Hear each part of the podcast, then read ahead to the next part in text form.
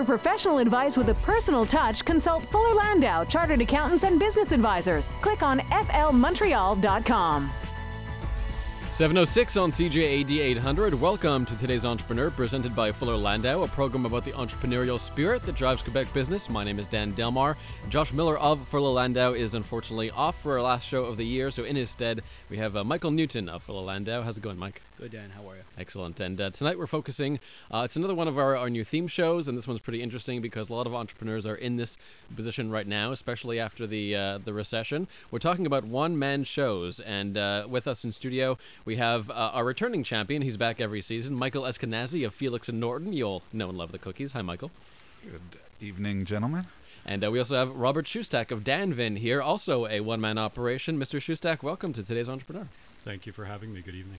So first, uh, I think Michael, we all know what Felix Norton is about. We've heard the story. Uh, we'll get to that in a bit, but first, uh, perhaps Robert, uh, if you could introduce yourself to CJAD and to today's entrepreneur, and let us know uh, what what uh, Danvin is all about.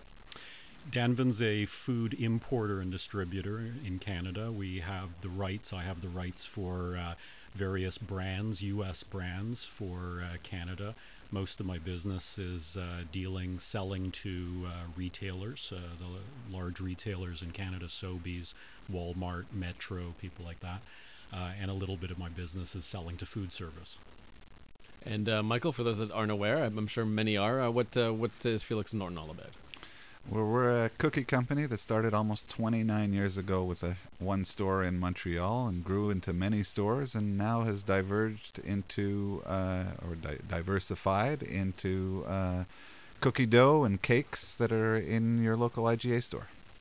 And uh, so, Mike, we're going to talk about one man operations. And is this the kind of thing that you're seeing more often at Full Landau, especially in recent years? Yeah, I mean, you're, you're always going to see the, the one the one man operations, and we'll you know before somebody calls in and calls me sexist, we'll say one man because both of the gentlemen in, in, Sure. in here tonight are both men.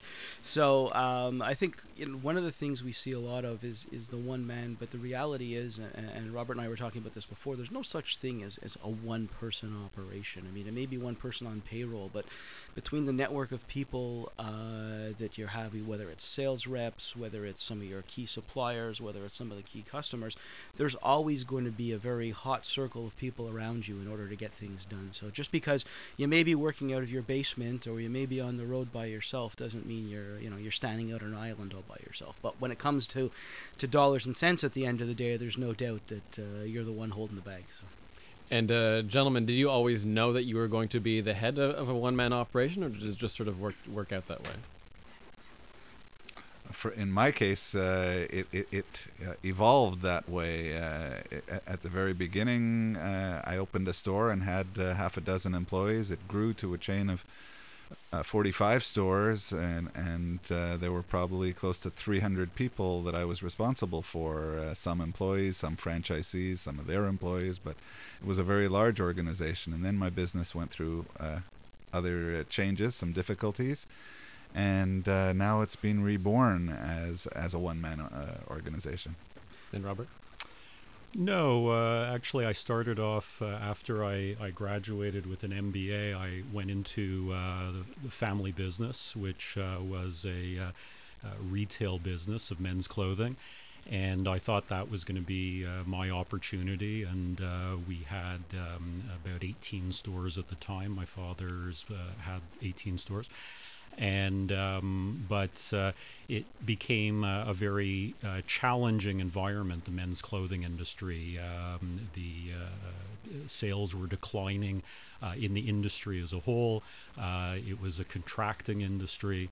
Um, and then I went to, I transitioned to purchasing the assets of the business from my father and uh, but then about four years after that realized uh, it just wasn't there wasn't a future in the uh, men's clothing business for me.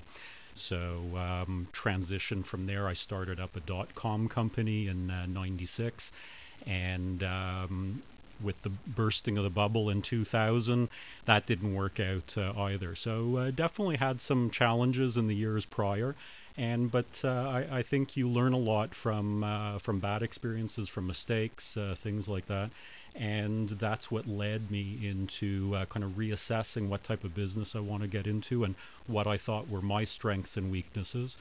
and um, I found myself then. Uh, uh, putting together a short list of companies that I wanted, but I, I did know that I wanted to be um, uh, my own boss and entrepreneur. That's what I always was, and um, so I got into the food distribution business if uh, if you take a step back and you go, as you mentioned, you started in in retail uh, in the family business. You've pretty much always been an entrepreneur. Correct. Right? From from pretty much out of MBA school. Correct. Um, there's no doubt that what you experienced in that environment. Uh, you know, if you go from men's retail to dot com to food distribution, you know, there's not a lot of similarities in the product, uh, but do you find there's a lot of similarities in your entrepreneurial style, what you've learned? We're all a product of where we've been, but how much of that hasn't changed in all these years? We're constantly learning. You're constantly evolving as a person, and and uh, you know where I am today, and and uh, uh, has certainly evolved, and I've learned from all of those experiences. Um, it, there's not a lot of similarities between retail.com and food distribution. However, I would say to you that probably 80% is the same. 80% of all businesses are the same thing. Um, you, you either acquire some resources, produce something, add you know some value to it, and resell it, and hopefully you make enough profit between what you sell it for and what it costs you, and that's what business is. Uh, so uh, it, um, uh, you know, um, for me, it, it wasn't that difficult transitioning and kind of and reinventing myself over each of those occasions. Michael, from your perspective, uh, you started out working for somebody. Uh, or a couple of people, I guess, in different environments to go off onto your own. I mean, obviously, ask you the same question. You know, from where, from whence you came, going back to the the, the original side of what you saw uh, how much of what you learned back then do you still carry forward and still remember, other than some of the rough experiences? Well, I, I learned so much about business from working for other entrepreneurs. And I know that when I first started, I was driven by, I don't want to be like them. I want to do it my way, the right way. But as time went on, I realized how many things I learned from them and how many good things they uh, that, that the other people I worked for had had taught me.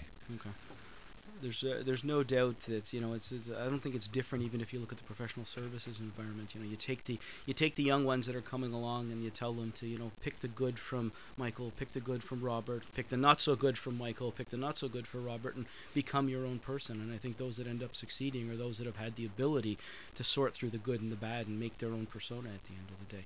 So it's interesting to see how the, the despite the fact that both of you started uh, in the rag trade uh, in retail, uh, and you've come full circle again to be in, in food. It's a it, it's an, inter- an interesting environment, but I think the uh, shall we say the road to those uh, are going to be quite different. I think we come back uh, a little bit later. We'll have a quick chat about uh, the the fork in the road that I think both of you have, have dealt with.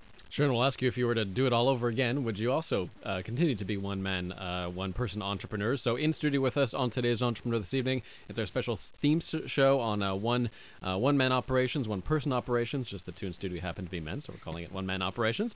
Uh, Robert Shustack of Danvin and Michael Eskenazi of Felix and Norton. Michael Newton is here as well from Fuller Landau. Um. 719, welcome back to today's Entrepreneur. Our inspiring stories from outstanding business people. Dan Delmar, along with Fuller Landau's Mike Newton, filling in for Josh this week. And uh, we're talking about one person operations, one man operations in this case, with Robert Shustack of Danvin and Michael Eskenazi of Felix and Norton. Guys, uh, do you ever miss not having some employees around to help you out? I, I certainly do uh, sometimes. Uh, one of the things that I miss is when I have uh, major opportunities or major projects that I'm working on, I miss having my team uh, around me. I do have other people. I have friends. I have my accountant and other advisors that I can discuss things with. But your lovely wife as well. Uh, and of course, yes. uh, and, and, but but I do miss uh, when I had a, a, a, chief financial officer who would uh, help me with the numbers and uh, and a marketing guy who would help me visualize the project. And I, I you know I end up wearing all the hats myself myself and sometimes that's uh, sometimes that's fun. A lot of the time that's fun, but sometimes it's uh, you know I miss that that assistance. I also miss having gophers. So when there's a, a, a Joe job to do, as it might be called, uh, I, I, I end up having to do it because there isn't anyone else to uh, delegate it to. And Robert, uh, do you do you ever fantasize about having help around the house or help around the business? Well, I, you know, it's a bit of a misnomer to say that I, am a one-man operation in the sense, I, I, while I don't have an employee on the payroll, uh, I have a large network of people that I work with and work for me, um, but it's just in, on, under a contract basis. So. Um, I have sales reps uh, who are independent sales agents uh, across Canada. And um, in the food business, uh, they're known as brokers, and uh, they represent not just my line, but maybe typically a dozen other food lines. And but I'm on the phone with them almost every day, and we're discussing sales strategies and which account to contact and what the presentation should be. And I spend a lot of my time preparing presentations for them.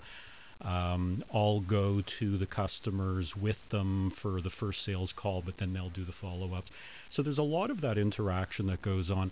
I, I work with an independent uh, communications agency for any marketing related things, whether it's website or other packaging or whatever. Um, you know, my my uh, logistics is all outsourced through third party uh, uh, warehousing and, and common carriers. So, you know, I can offer to my customers warehousing and delivery from coast to coast, but it, it's not my physical premises. I don't have a lease on a premises. I don't employ truck drivers. Um, so it's a very fluid situation, very flexible kind of business for me. But yet, there's still a whole host of people that I'm networking with and talking with on a daily basis. So, tis the season. We're going to uh, do a little bit of, uh, I guess, a flashback. So we'll uh, we'll use a, a, I guess, a piece from uh, Scrooge, and uh, not that I'm implying either one of you is, but uh, ghosts of of entrepreneurs past. there's no doubt that Robert, at one point, you had 120 employees in a previous life. Michael, you had up to 300 employees that you were responsible for. now you guys are responsible for yourselves. Um, maybe give us a little bit of the good, the bad, and the ugly, um, and why you're happy to not have the employee base at this point. For, for me, it's only been good. I, I, I love not having that um, the the employees that and the fixed from a business point of view the fixed cost associated with those employees and um, but just the qu- the quality of life that it gives me, uh, not having to deal with um, uh, all the issues of employees on a daily basis. Uh, I, I find that it's um, when you're dealing with uh, uh, salespeople on a contract basis, they're uh, very professional salespeople who uh, they, they go about their business. They're motivated to sell because they're working on a commission, and um, uh, it, it's it's only been good for me. Um, I, I also looked for a business that I thought was very simple. I think keep it simple is really a key, and um, I found that in the food distribution business. So uh, for me, it, it was also a quality of life issue. Michael. Well, I mean, there, as I said earlier, there there's some things about employees that I miss, but I certainly, from from a business point of view, from the cost uh, standpoint, it is certainly uh, a blessing and uh, much easier and simpler to run the business without uh, employees. Our, our businesses are quite similar. I'm in food distribution as well, so it is a relatively simple, uh, straightforward business that can be run uh, by one person. It doesn't need that whole team, and I also have brokers that that help me and um, and uh, communication specialists and different uh, uh, advisors that I can count on that that that uh, fill out the team. Um, but it is hard to to work alone, and and I do miss I miss the company. Well, there's no doubt the, the, the overhead component of running a rather large structure, whether it be fixed cost, whether it be the salary base, is, is onerous. Uh, you know, you, you asked me earlier, Dan, in terms of seeing a lot more people uh, that you know coming out as the one-person shows. Uh, I think the there's no doubt that what, what you're seeing a lot more of is people trying to get away from managing a lot of people. We'll talk about uh, office life, or in this case, home office life, after the break with our guest Robert Shustack of Danvin and Michael Eskenazi of Felix and Norton. It's our one-man theme show here on today's Entrepreneur 725. Um, 728, welcome back, and our guest Robert Shustack of Danvin, Michael Eskenazi of Felix and Norton. So this is our one-man show. Um, and uh, quickly, guys, before news, I want to get a, just a lighter question in here. Uh, your your home is your office, right? Now, do you find that that you are more productive because uh, because of that, because you're working at home, or less productive? I mean, personally, I find it very. I tend not to work at home these days, but it's. Uh, what are your thoughts? I, I, I find it to be very productive because the, the only the real difficulty is separating work and home life because I tend to they, they overlap a lot but I, I can work when I want and play when I want and as long as I get it done I'm I'm I'm a happy guy. The same thing. Very productive. Uh, I've always been very task or project driven so um, uh, you know, if I'm up at uh, five in the morning, I can get work done. If I want to uh, take off and go play a game of golf and then come back and work till 10 at night. There's no problem. It's, you know, whenever you want to work and get something done, you can do it. I have a problem working from home as well, but I think, Dan, I figured it out listening to everybody here. You and I are yet to reach that level of maturity and discipline, which is what it takes, I think, to be able to work from home so that you're not walking around in your slippers and your sweats, your sweatshirt all afternoon. That's probably true. I, li- I like working around other people because they keep me honest. I have to look yeah. productive, which makes me productive. Uh, that's old school. old school. Uh, coming up after the break, we'll talk more about one-person shows. Michael Eskenazi, Felix Norton is here, and Robert Shustack of Danvin. It's uh, coming up to 7:30 on CJAD. Let's get the latest in news right now with Kelly LaParry. Um.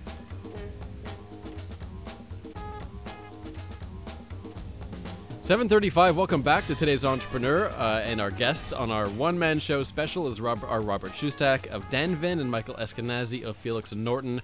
Uh, mike newton is here from fuller landau filling in for josh this week. Mike nice to see you again. Good to see you dan. A little shout out to josh even though i can't do his hello in a deep voice that he normally does.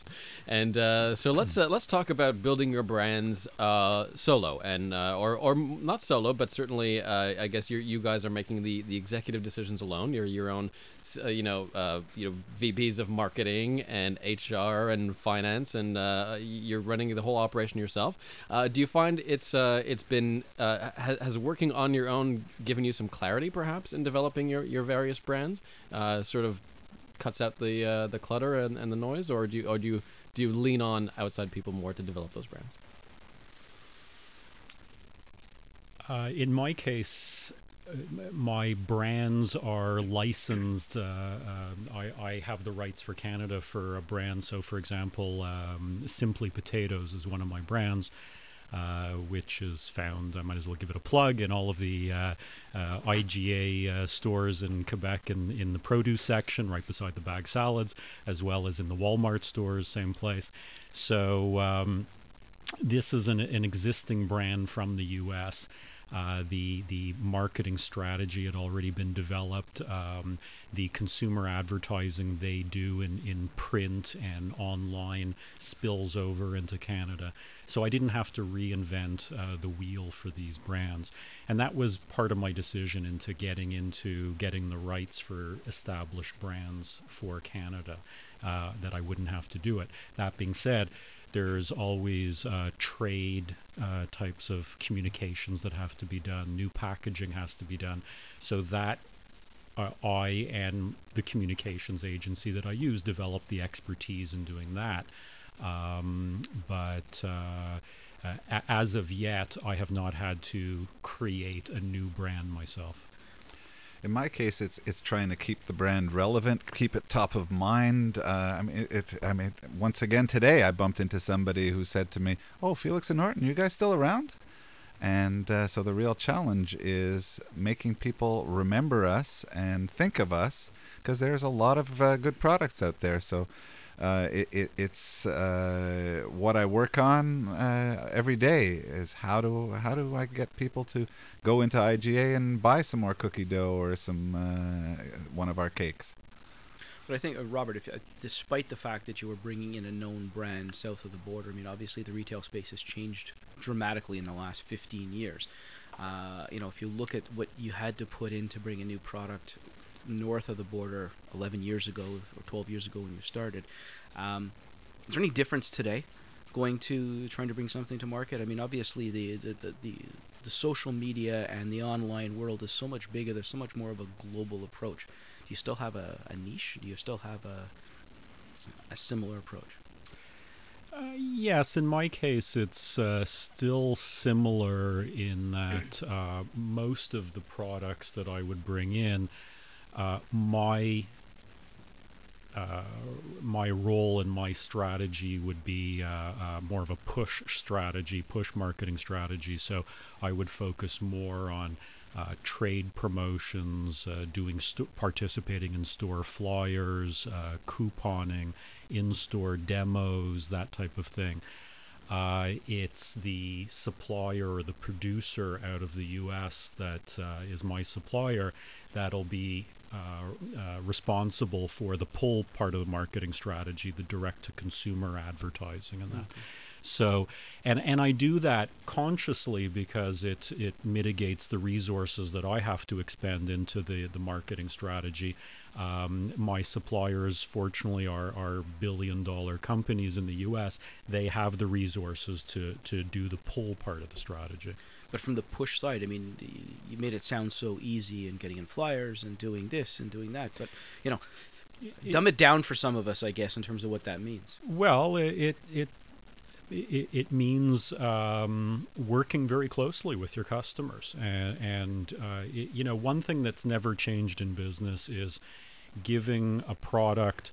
Um, well, it, first of all, I have two customers. I have my the, the the customer I sell to, who's the retailer, and then there's the end consumer, and both have to be satisfied. So for the end consumer, they have to have a terrific product at a great price um, uh, that that is uh, convenient for them and, and of high quality, and, and that's what I look for in products. And by the same token, for my immediate customer, who's the retailer, I have to give them a product that they can be proud of and make money off of. Mm-hmm. And um, I learned very quickly in the uh, food retailing business that um, the, the the easy I shouldn't say the easy part. The, only the first step is getting on the shelf, and and that could be a challenge in and of itself. Uh, but um, after that, the product has to move off the shelf. Consumers have to come in, have to buy it, have to come back to buy it. So you have to help that retailer uh, devise a strategy whereby they will keep moving product off the shelf. So um, that's where you'll sit down with the category manager and you'll plan out a, a program for the coming year of promotions and, and flyers and coupons and demos and different things like that. And um, you know, I, have been fortunate to have good, solid products that you know consumers keep coming back for and uh, um, and keep buying the retail space, uh, obviously the food retail space in, in this country is limited in terms of the number of big players. Michael, if you look at trying to move your product, uh, similar to what Robert's saying, in terms of getting yourselves into the store, um, how many people are you talking to? Are you talking to one buyer? Are you talking to buyer in different locations? Well, uh, what uh, the strategy that we use to to really get our products uh, going in retail since we didn't have the deep pockets of, of, of a billion dollar manufacturer behind us, uh, we we gave an exclusive uh, deal to uh, IGA, so it was the only place you could get our cookie dough. And in exchange for that, IGA put a lot of their own uh, energy behind it and gave us, uh, helped us a lot with the uh, the flyers, uh, with in-store promotions, with demos, uh, so that people could actually taste a fresh warm cookie in in a store and and know that it was there. So you use the retail on the push pull as opposed to the ability where Robert was talking about being being the, the, the manufacturer who was actually doing. Exactly. All right. If you were to do it all over again, at this point, both of you, in terms of rolling the products out, are you happy with the way it's gone? I mean, obviously, uh, there's always there's always room for improvement, but has it has it been working well to your to your satisfaction? Well, there's been some very good times, and uh, the, uh, but you can't you can never sit back, not not for a minute, and uh, that's why I'm working very hard with some great people on uh, redoing our packaging for next year, re, uh, launching some new products. There's always got to be something new, and and that uh, the the world is going faster and faster and faster. So, what things that could last for a few years now last for a year or six months, and now and it's time to redo it. Uh, we'll take a quick break in a second. Coming up next, uh, Mike, we're going to talk to Nick Moraitis of Fuller Landau, and he's going to give some uh, advice uh, to our one-person entrepreneurs about taxes. Of course, he's a tax partner there. Uh, insurance, I think, is on the menu, and uh, whether or not to incorporate. So, if you are a one-man show, stay tuned, and Nick will have some great tips for you. And joining us in studio is Robert Shustak of Danvin and Michael Eskenazi of Felix Norton with his cookies, of course. Thanks, Michael, for that. It's coming up to 7:45 right now. you can help make kids' dreams come true with CJAD's 12. For professional advice with a personal touch, consult Fuller Landau, Chartered Accountants and Business Advisors. Click on flmontreal.com. 749 and welcome back to today's entrepreneur. It's our uh, one-person show uh, our special with robert shustack of danvin and michael eskenazi of felix norton. Mike newton is here filling in for josh uh, from fuller landau. And also from fuller is nick moraitis tax partner there. So let's talk uh, nick how we can uh, help out uh, these two gentlemen and others who have uh, one-person operations because a, I mean you, you become your own CFO in a sense, uh, so it's uh, it's important to to keep tabs in a lot of areas. where, where would you like to begin tonight? Well, where you're looking at a solo entrepreneur, the, usually the first question we get asked is, "Do I need to incorporate?" Um, there's nothing obliging you to incorporate. You can become an unincorporated um, um, entrepreneur. You register your, your business, and you're off and running. You open up a bank account, keep the bank account a bit separate from uh, your personal, and you're off. You're, you're simple. There's uh, the, the bookkeeping is a little easier. Uh, the financial production of information is easier. It's uh, an extra couple of forms on your tax, your own personal tax return, and off you're going. Um, but there's certain advantages and disadvantages, and we have to look at that. Um, obviously, one is tax. I mean, in, in Canada, most of what we do, there's a tax element behind it. So corporations are, are advantaged a bit when it comes to income tax. Um, if you're making, say, uh, um, say your profit at the end of the year is around hundred thousand dollars, and that basically becomes your your salary as a solo entrepreneur. Well, at hundred thousand dollars, you're probably average tax somewhere in the mid 30s to high 30s in terms of what you're going to be paying out in tax, plus the social costs. Um, a corporation on, on that level is only paying tax at about 19%. So all of a sudden you're starting to look and saying, oh, wait a second, I get I get this tax advantage here. Now, obviously, you need to live and you got to take out money, etc. So that's what we tend to turn around and look at: is how much money do you make? How much money do you need to live? But there's other uh, tax advantages. Um, if it's just you, yourself, and I, that hundred thousand that I was talking about, or it could be fifty thousand, or it could be two hundred thousand, is basically yours. Um, you can hire a family member and pay them a salary, or you can incorporate and have the company hire your family member and, and pay them a salary but they have to be doing something. Uh, if they're just at home looking at you, then you should not be paying them a salary. Uh, but there's other means to income split that as a, a, solo entrepreneur you can't do, but with a corporation you can. You can bring in your family as shareholders. Uh, there they can sit at home and watch you work, and you can pay them a dividend if you so choose, and that the government will accept that that is their dividend because this is a business. Um, one other little advantage is if you're also taking into debt. Uh, so let's say you need to buy equipment, you need uh, you go to the bank, you get a small business loan. I understand, which is about a quarter of a million dollars. Well, if you're if you owe the bank now two hundred fifty thousand bucks and you have to pay it out over say five years, and you're not incorporated, that means you're making that hundred thousand dollar uh, say net profit at the end of the day you're to have to pay, say, 35, 38 cents of tax, keep the leftover money to pay off your bank loan because that you can't write off against your taxes. But a business, if you're in, an incorporated business, you only pay 19% tax and you got 82 cents available, sorry, uh, 81 cents available to help you pay off the bank loan. So that bank loan, getting it paid off, is a lot easier if you're an incorporated business yeah, I think the, the, the one question I think when you go back to the beginning is is always you know uh, do I incorporate or not? And and it's funny because you'll say you know guys will say well you know how much are you going to make? Well, how much you're going to make is relative I think to how much you're actually going to spend. And I think that's you know Nick when you allude well, to that point is the question of if you're going to make hundred thousand dollars and you're going to need hundred thousand dollars to live, uh, you're not paying nineteen no, percent tax because you got to get it out to yourself. Absolutely, but with a corporation, there's opportunities that we don't have as a solo because um, that opportunity could be. Um, um, making paying dividends to other family members who are shareholders, which you do not have uh, as a choice if you're a solo entrepreneur, and that's something that we that we do have to look at.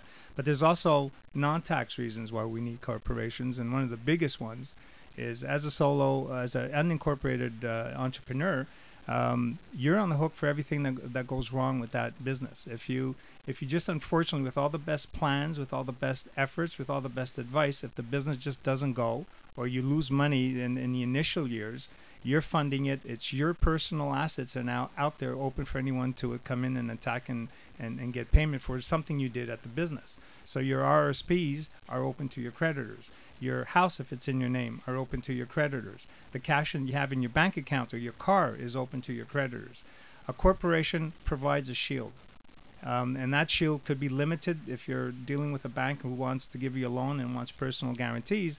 But to the business world, to the creditors out there, to your suppliers, and to anybody else who wants to come after you, your limit is basically if I put in a certain sum of money into my incorporated business, that is my money at risk. That's my money that I will lose, but at least I get a chance to protect everything else that I have, which is a, a big enough sometimes reason for a corporation that it tips the balance from I'm, I'm borderline on the tax per perspective. Uh, my spouse works. My kids are way too young, so I can't share anything with them. But the the liability is important. More with uh, Nick and uh, also some advice for other solo entrepreneurs from our guest. That's next on today's Entrepreneur. For professional advice with a personal touch, consult Fuller Landau, Chartered Accountants and Business Advisors. Click on flmontreal.com. Welcome back. Remaining moments. Nick Moraitis, a couple very quick points. Uh, advice for solo entrepreneurs. Yeah, I just want to finish off with that with that liability protection that we were talking about. It was not just against business losses as well. It was against product uh, issues. If uh, you could make the best product, but it, sometimes it doesn't always work out. Someone sues you for lots of money. You're protected better in a company. The last point I have is for those who do start out unincorporated, you can incorporate your business afterwards. But one thing I do suggest don't just stop doing what you're doing in your name and start doing something in an incorporation. The government will look at that, that you sold your business to your company. There could be taxes. There's a means to, to do it, but you can incorporate it afterwards. Robert Shustack, your one piece of advice for today's uh, one man entrepreneur?